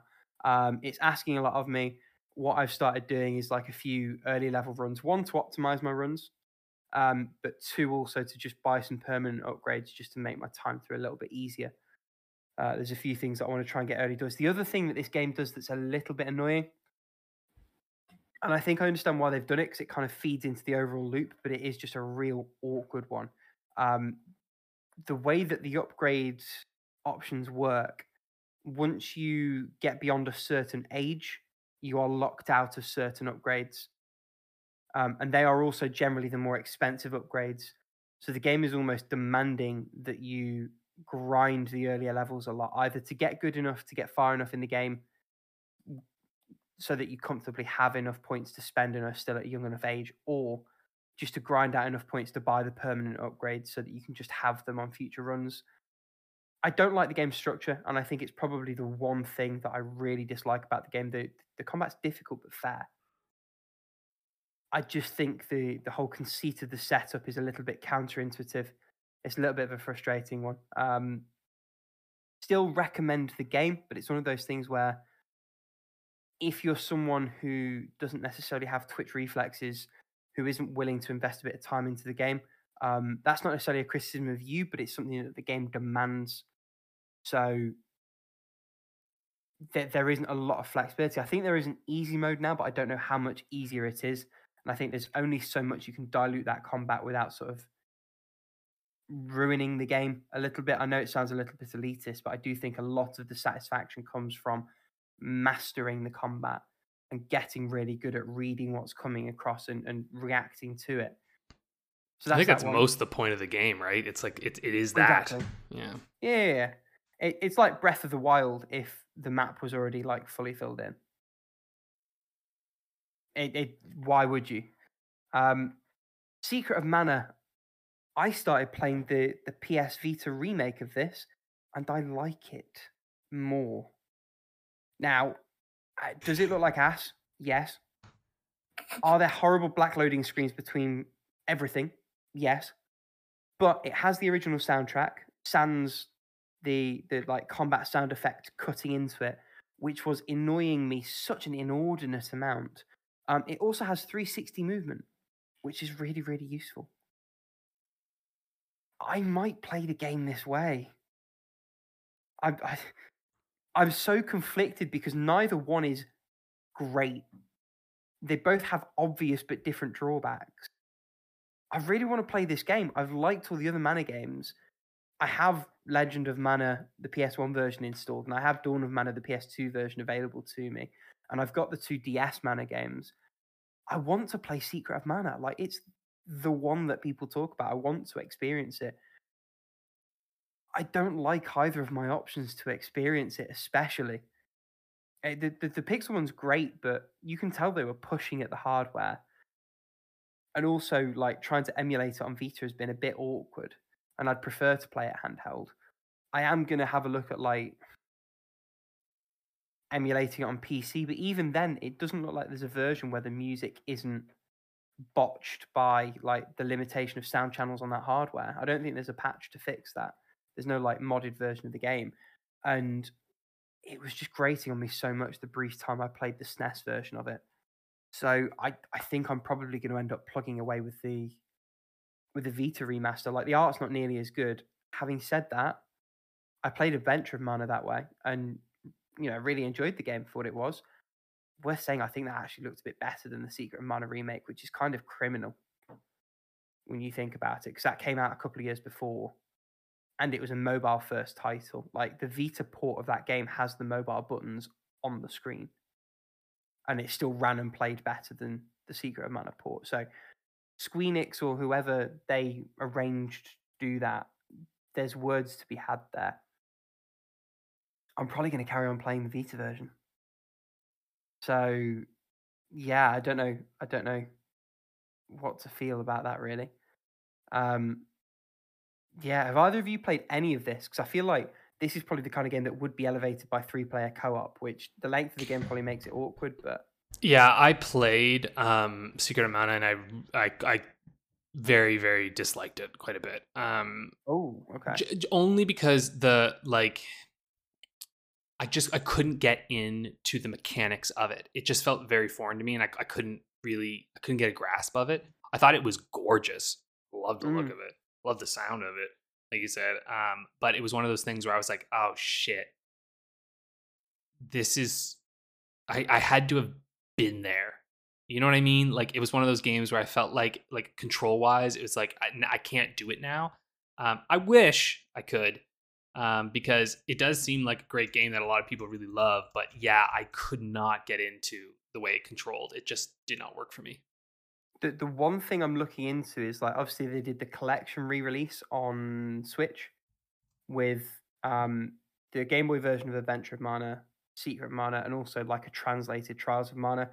If they fix the audio on that version, that's probably the version for me, and I'll probably try and find a way to pick that collection up and play it that way. Um, if not, it is going to be the Vita release. Um, if you know if they fix the audio on that, let me know in the comments down below. I, I did have a brief skim online, very brief one, and didn't immediately find an answer. Um, what about you, Pal? Have you played this one or? No, but I, I haven't played any of the uh, of mana games, Mhm. so I can't really comment on that one. The the sound issue does it really is a limitation of the SNES. Yeah, um, so doubly so because it was designed as a CD game, and then they scrapped the SNES CD add-on, and they had to sort of retrofit that game onto a cartridge. Like, I totally get why it's happened, but that doesn't make it any less frustrating as a player. Especially the music's gorgeous. Like having played a bit of the way in on the Vita version with the original soundtrack. The original soundtrack's so good, so unbelievably good. Um, next one, and this is somewhat of a humble pie situation. Um, I I played some more of Luigi's Mansion 2. I'm really really liking it, and a couple of members of the community sort of nudged me to like give Luigi's Mansion 1 another try. Like it is a really good game. I went back to the 3DS version, and having played a bit of two, and muddled around with my settings, mainly like taking the sensitivity of the gyro and the C stick way down, like it's still clunky on 3DS. You can tell it was designed around dual analog, but it's playable. Um, the core game underneath underneath it's really really nice. I've been having fun with it, um, in spite of not because of the controls. There is an element of working with them rather than them working with you. Um, but it's considerably shorter than number two as well. So I'm probably going to struggle. Going to try and plug away and beat that one. Um, I am having a good time with it. I am also having a good time with two, which is still in my playing, but like I didn't feel right to put it in a retired because the moment I finish one, I will be going straight back to it, and that's like in the next few days, hopefully. Um, the final game I want to talk about, gush about, I should say, because I love this game. Uh, Neon White, the recently released first-person like parkour platform puzzler thing the gameplay of this is just so on point. It's wonderful.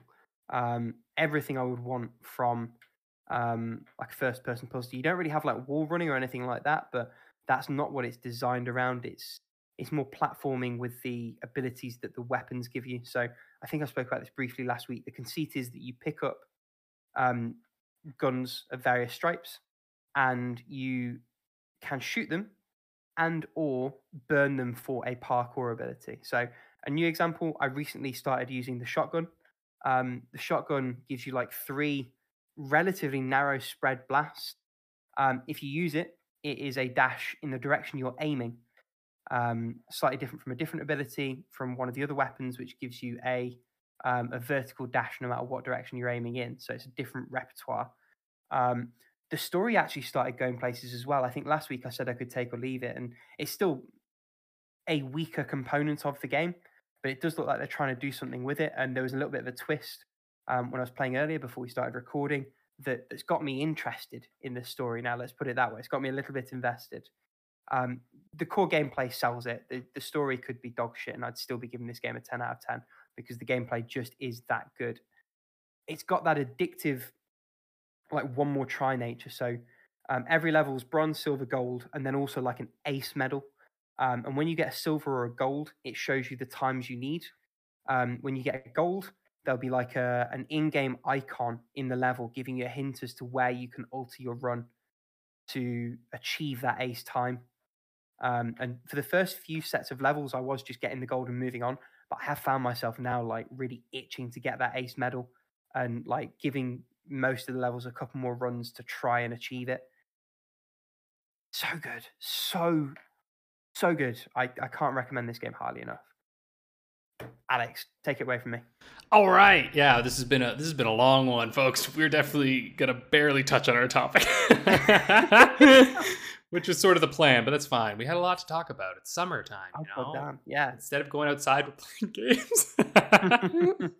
Nerds unite! Um, anyway, so um, I I uh, I've been playing Half Life Alyx again. This is so funny. I don't know why.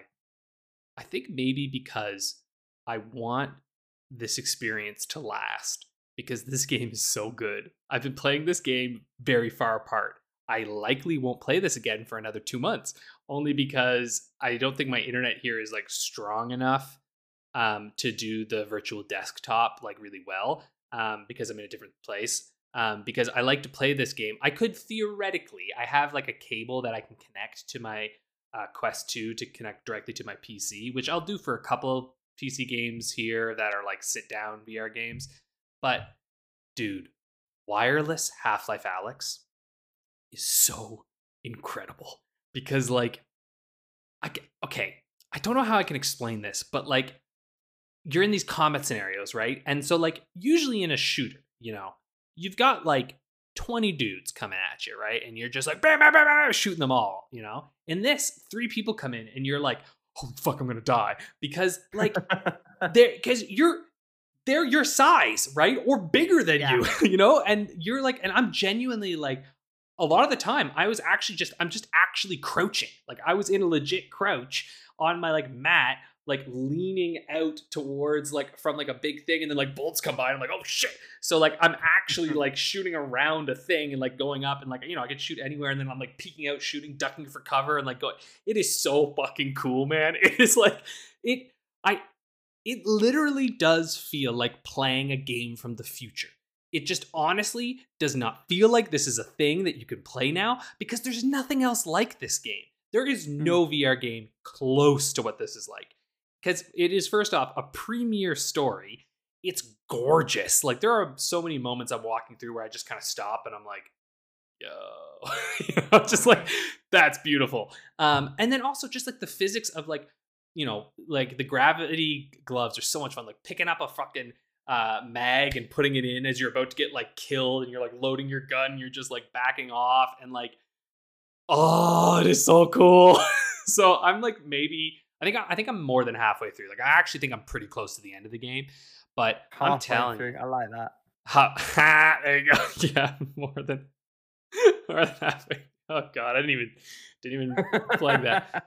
but I wish people like I wish everyone could experience this because I think if you did, you would you'd be like, oh yeah, right, okay.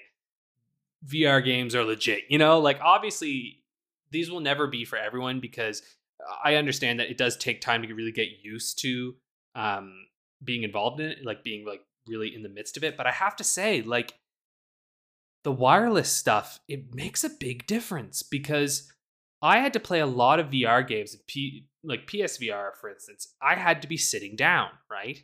Um, because that's how I had to play the game. I had to sit and play through, like, for instance, Resident Evil 7, which I still think was amazing, but your walking pace has to be very slow because you're sitting. And so, realistically, you can't move too quickly or your body goes like, "Ugh, what are you doing? Uh, what are you doing? Yeah. Which is what my body did. There's a couple PSVR games where I was just like, uh, I'm gonna puke. I gotta stop. But in this, I'm standing up. I, I have a yoga mat that I use and I play in bare feet so I can feel where I am. And the yoga mat is like out of the way of any obstacles. So I can like duck down, crouch down. I can move on the yoga mat. I could, like run around, and I don't have to use like the the uh, the right stick to like rotate my view because I just move my head to move my view, right? And then Oh. I just push forward. So it's just like I'm just in this world and like literally crouching behind things. And because you know in Half Life Alyx you can actually touch stuff, which is so different. In a lot of games, you know, you won't have collision detection. Uh, or you don't have much of it, right? But in this, it's like straight up. I'll like put my hand out and my hand flattens against, you know, the fucking piece of concrete that I'm using as a defense. And it really feels like I'm like, oh yeah, I'm here. Like my hand is stopped, I stop. And it's just really, really cool, man. um, so all I'm saying is if you get the chance at all to play this game, oh my god, play it. Um because you oh, it's so cool. It's so cool. um, anyway, it also makes me realize that I'm like, oh, I'd get my ass got killed in a firefight. you're like, you don't realize how bad you are at this stuff until you're in that moment. Um, so anyway, really good. Speaking of dying a lot, uh, also playing Spelunky a little bit. Uh, I don't think I'm going to actually play this much. I'm probably going to retire this pretty quickly. Um, it's great. Don't get me wrong, but it's just like roguelikes have come a long way since Spelunky, right? Mm. So I think instead I'm just going to play Spelunky 2, which actually I want to play with all of y'all because it's uh, I know it's on Game Pass and I think the co-op is very fun from what I can see. But the reason I want to play this is because I have Derek Yu's um, boss fight book on Spelunky, and I've been reading it, which is really fun. It's really neat to just read, you know, from the creator of the game. Um, and so I, I at least wanted to give it a shot, and it was like a dollar on Switch the other day, and I was like, I think I can afford it. Um, so I just because I, I figured if there was ever a way I was going to play the game, I have it on PC, but I was like, I'm realistically, if I'm ever going to play this game, it's on the Switch. So um, anyway, it's really fun. Spelunky is like for those who don't know, it's it's a roguelite about like you're in you, uh, you go into this mine, uh, hard as balls. You have like a whip. You have uh, bombs that you blow things up. You have grapple hooks that you can go through. You can pick stuff up. You can, there's like little idols or like a little lady. You can decide who to save. There's um I think in each run there's 16 levels you go through, but they're procedurally generated, and so you'll get a variety of different ones each time you go through. Um, but something that's neat actually from reading the book, he talks about how when he was making this game, what he wanted to do was create, um, and this is part of like part of the roguelike kind of rules. He's talked about actually like the the Berlin interpretation. This is really funny. There was like a conference in Berlin about roguelikes, and like they like made a list of like what is required for one, which is pretty funny. Um, I just think it's amazing that you've got like in video games, the like the Berlin interpretation of roguelike. You're like, we're becoming a, a thing now, you know? Sounds like a chess opener. The Berlin Doesn't it? Yeah, it sounds like a Man. physics thing, honestly. Like sounded to me like some kind of like, yeah, the interpretation of quantum mechanics in this sense. But anyway, um, one of the things he said is that he wanted your character and the enemies and items to all have the same rule set, right? So that you actually aren't really any different from um from an enemy. Like anything that an enemy can do, you can do, and anything you can do, an enemy can do, in a sense. Um, and so I thought that was really just a very fascinating way of looking at it. Instead of you having special privileges, you don't have these kind of special privileges at all. Um, anyway, I just really enjoy reading, um, like playing the games that I'm reading the books for. Like it's just kind of fun to go through. But there's a lot of them that like I feel like this is one of those ones I had to be there for. Um, and it's it's a daunting game. Like you know, a lot of roguelikes have like you know a smallish amount of time before uh, you kind of beat a run. But this is one of those ones where it's like, no, it's like 20 hours to get through and beat it.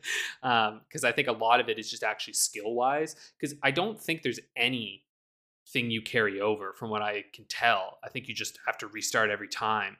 Um, kind of a little Sifu-ish. So like it I think this is more strict in terms of roguelikes, you know. Um, Mm. Whereas some have later come to realize like uh, maybe we got to give people a little more leeway here. This one's like no, fuck you. I'm like, oh, I'm sorry, sir. um, so yeah, Spelunky. Um, another roguelike that is phenomenal is Vault of the Void. It's still technically in Mm. early access, but holy shit, this is good. This personally, this is my favorite roguelike card battler I've ever played. It is so well done.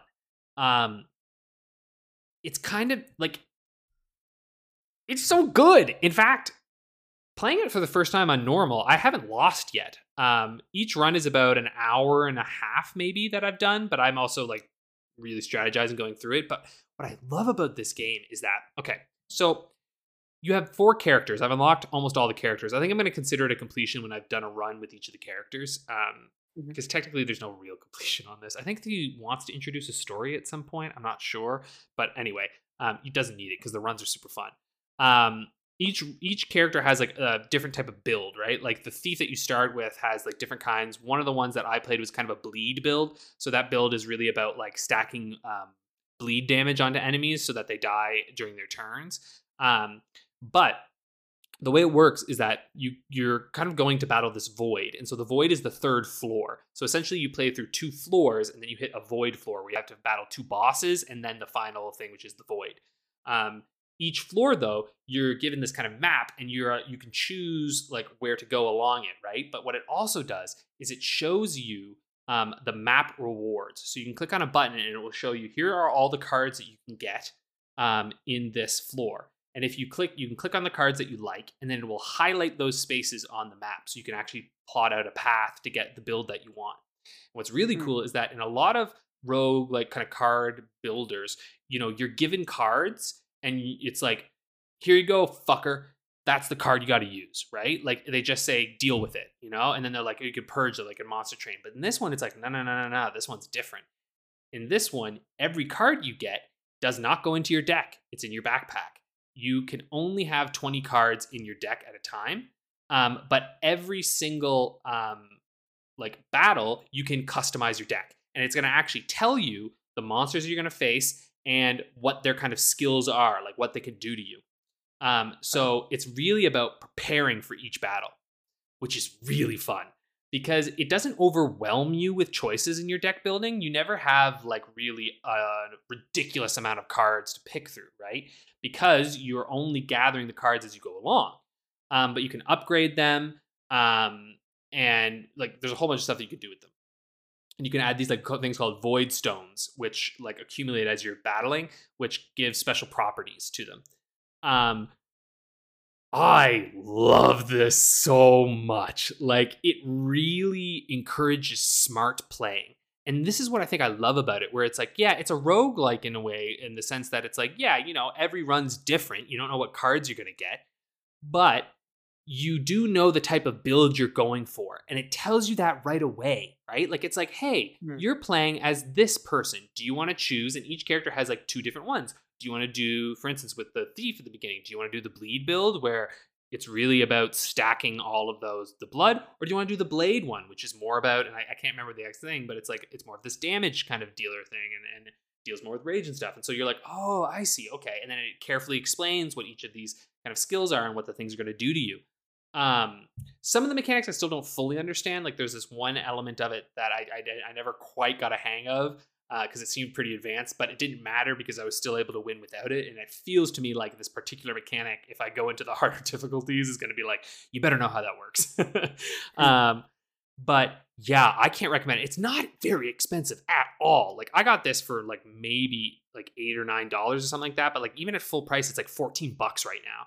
Um, which feels like a goddamn steal because there is so much content in this game. And it is just super, super, super good. And like, listen, I love card battlers. Like, I I think they're really really fun and engaging. And the way it sort of works is like, oh, and this is also it's okay. Sorry, I got a lot to say about this. I'm going to try to wrap it up because we're already going really long. but essentially, um, the way that this works is like. So when your enemies fight, you you're on kind of what looks like I, I don't know, not a Hearthstone grid, but like basically your screens here, and then the enemies are kind of the cards are above. And what happens is that there's a meter and that meter builds up to 100%. And when you get to 100%, enemies can no longer spawn. But here's the thing if you kill enemies, they have a certain amount of percentage that builds up that meter. So if you kill an enemy that has, say, 15%, well, the next round, a new enemy is going to appear. The same one, but that enemy will appear there. So you have to look, and it will show you ahead of time. It tells you exactly what their values are, but you have to see, okay, what combination is going to make it so that no enemies respawn. Um, and so there's a lot of strategy in this because sometimes, though, the smaller guys can deal out a shit ton of damage. So you're like, oh god, I feel like I want to kill them, but if I kill them, he's just going to respawn with full health. So you really have to strategize that. And each turn, the enemies will attack you. But what happens is they build up threat. So the enemies do like maybe they're dealing you 30 threat, which would actually be quite a lot. But then on your turn, you now have a turn to negate that threat, right? So now you play your cards and you can negate the threat that they're dealing because the threat is only going to hit you at the end of your turn. So you're never going to be deal- dealt damage on the enemy's turn. So you always have the ability to negate things that are happening to you.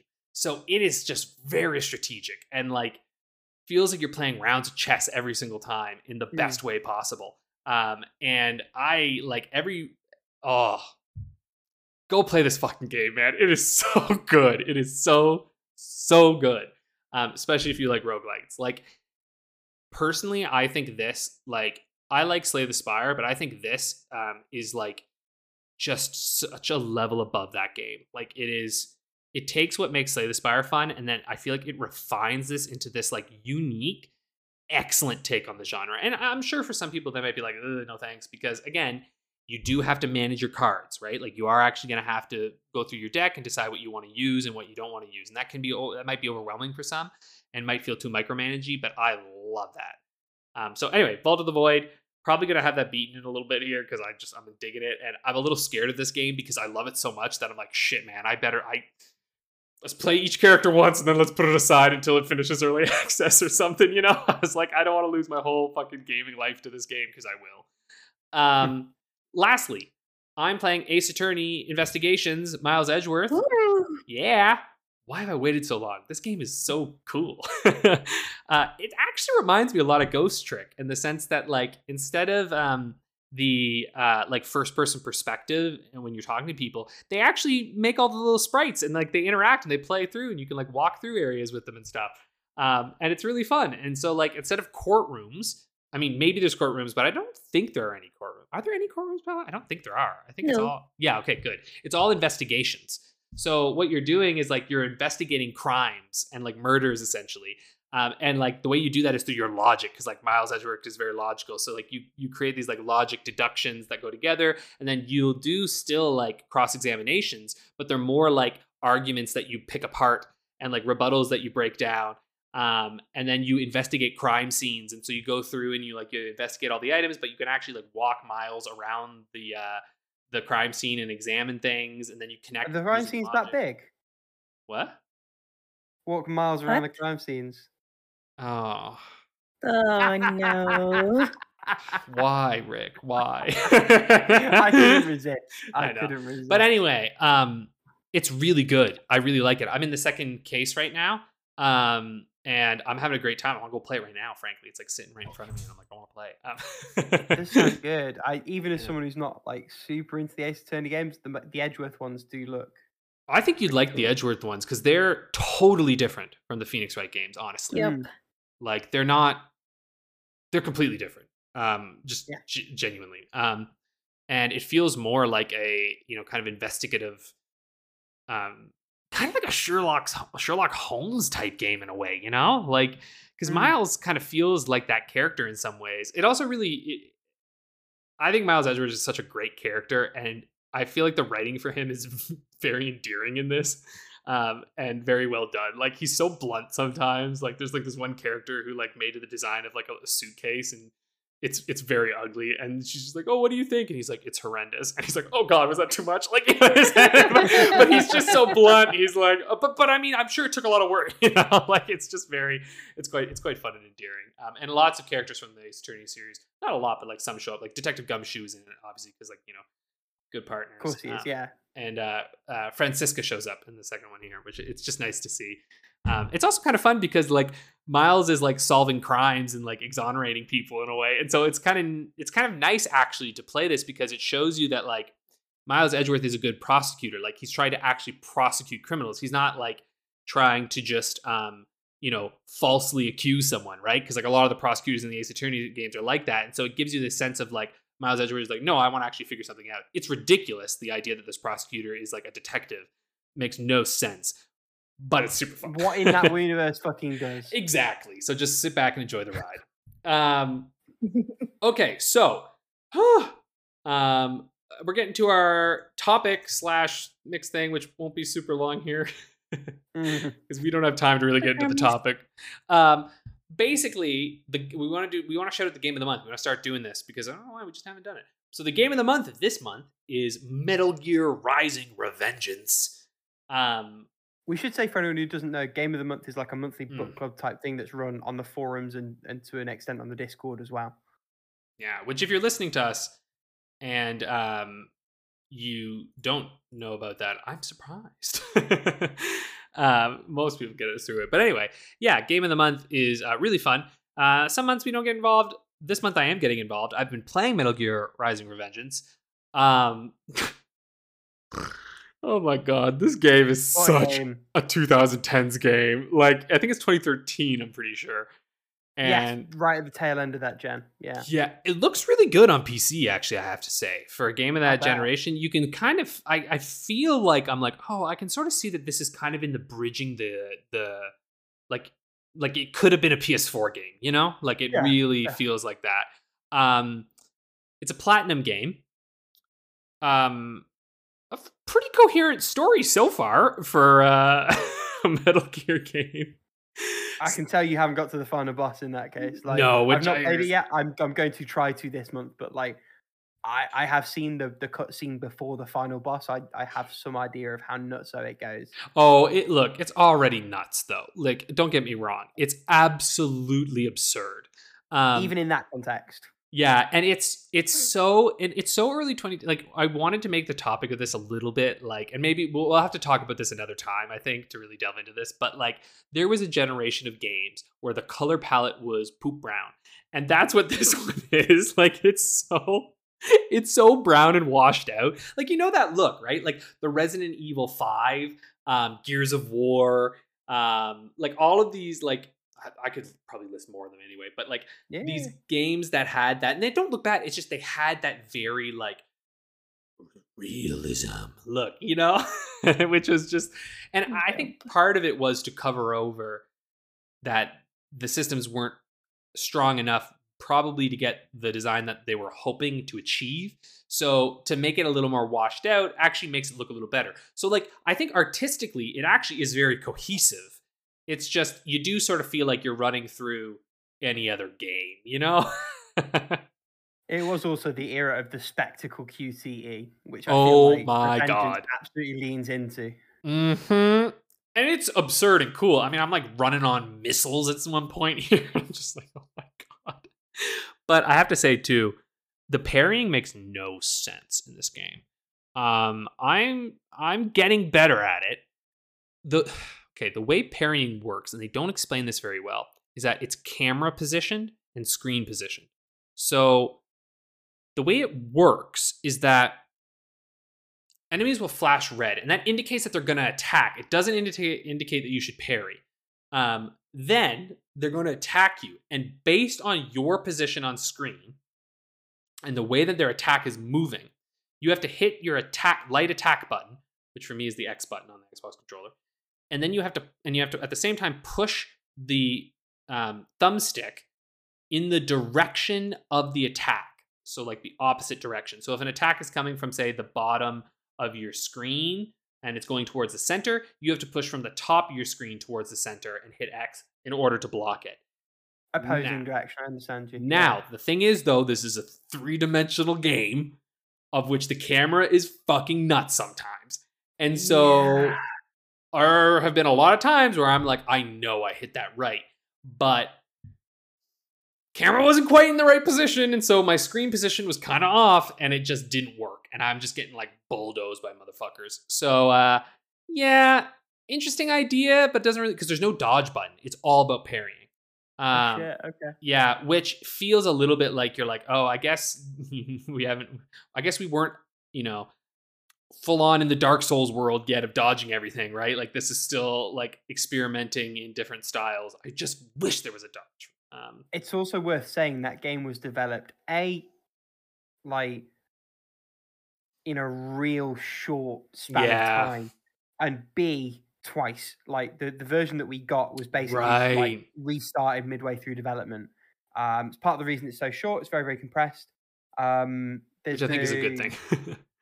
Uh, yeah, po- quite probably. Um, I remember watching a little while back. There's a, a guy on YouTube who does a series called "What Happened," um, Mm. about like game development, about Rocky developments, and I know the one that he did on Revengeance was really compelling. So it might be worth a, a Mm. watch for anyone who's interested and hasn't already seen it. Um, I'm excited to play this one. I've needed an excuse for years to play it, so I'm Mm-hmm. going to be trying to play it this month. Um, as I alluded to before, I need the hard drive space that is currently being taken up by The Witcher.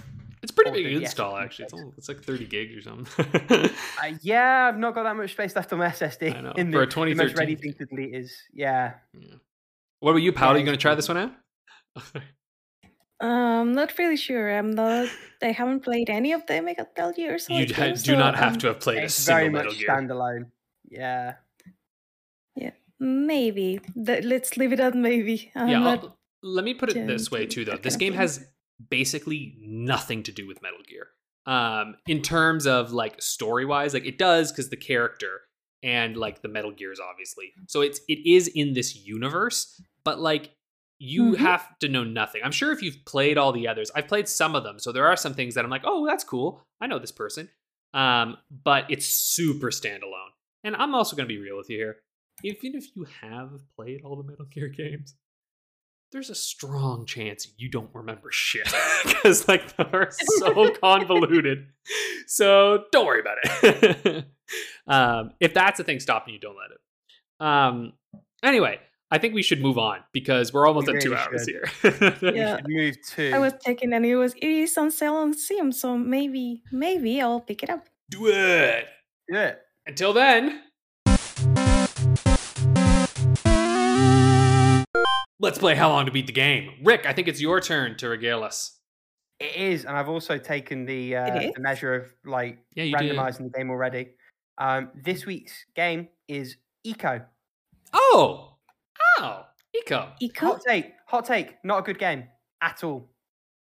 I agree. How do you spell it? Just Uh, ICO. India, ICO? Oscar, It's ICO. It's the before Shadow of Col- the Colossus. It's the the one that was made before that. Oh. Hot take. Also not a good game. Yeah, not a big fan Like of a- Shadow of the Colossus. a either. less not a good game, but not a good game. So, in addition, as always, to giving me the times for main story, main story plus, and 100%, each of which is worth one point. Um, the two point bonus question I'm going to ask you both is how many people have logged replay times for this game? How many replay times have been logged for this game? I mean replays. Oh. Yeah, God, is this a game that you replay? This is the Ah. question. That's the magic of how long to beat the game. Oh my god. Mm, This is next How many one. replays? Um. Okay, let's see. I think I have my uh, my times here. and we should say going into the the final game week, I think of this run of how long to beat the game. Um, Alex and I are currently tied on eleven points. Paola at the start of this game week was two points ahead after a stellar run last week on thirteen points. So it's all to play for. All right, I'm good. Yep, I have Alex times. I am waiting Yeah, for Alex times. I'm trying to find your chat, Rick. Sorry. Yeah, uh, these games never clicked with me.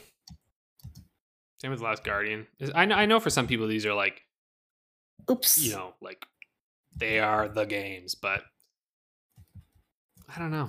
I don't know. Yeah, no, I I think again this is probably another one of those you kind of had to be there things. I think if you're early noughties, maybe these do strike such a different tone. But I think even then, like they're kind of janky. They don't really do a good job of eh, signposting and explaining what's expected of you. I don't feel Shadow of the Colossus does a much better job at that because, like, obviously you just follow the light and then you like bring down the colossi. But it always feels like it's um style over substance Yeah. to a, a real heavy degree. There. Yeah, honestly, I yeah, I feel you on that. Oh, okay. Are we ready? Are we are we both happy with our times? I'm happy. Yep. Good stuff. going back. locked in. Oh, this is going to be a close one. So, um, main time. Alex put seven hours. Paola has also put seven hours, Mm, uh, which means you both get a point. The actual main story time is six and a half hours, so you also were both very, very close. okay. One Mhm. point each there. Main plus. Alex has put eight hours. Paola has put seven and a half hours. Uh, Oh. The time is seven hours, so that's a point for Paola. Oh, And then Fuck, for the 100%, win. Paola's put nine hours. Alex has also put nine hours. So again, a point for both of you. The completionist time was eight hours. So again, Damn, very, very Paola there. increasing her lead here. Shit. And now we come to the bonus question. So how many replays have been logged for this game? Yeah. Paola says 15, 1 5. Alex says 60. Mm. Uh, the actual number is 37. So I actually think by a single point difference, Paola edges that and gets two more points. Oh God, because how many did Paola say? Beautiful. 15. So it's 22 from her time. It's 23 from your time, Alex. Oh my God! Oh my God! Finish here on how long to beat the game. Oh, Oh. damn! I'm never gonna get get to choose a game. Looks like I, Oh. I mean, at this point, I think it's.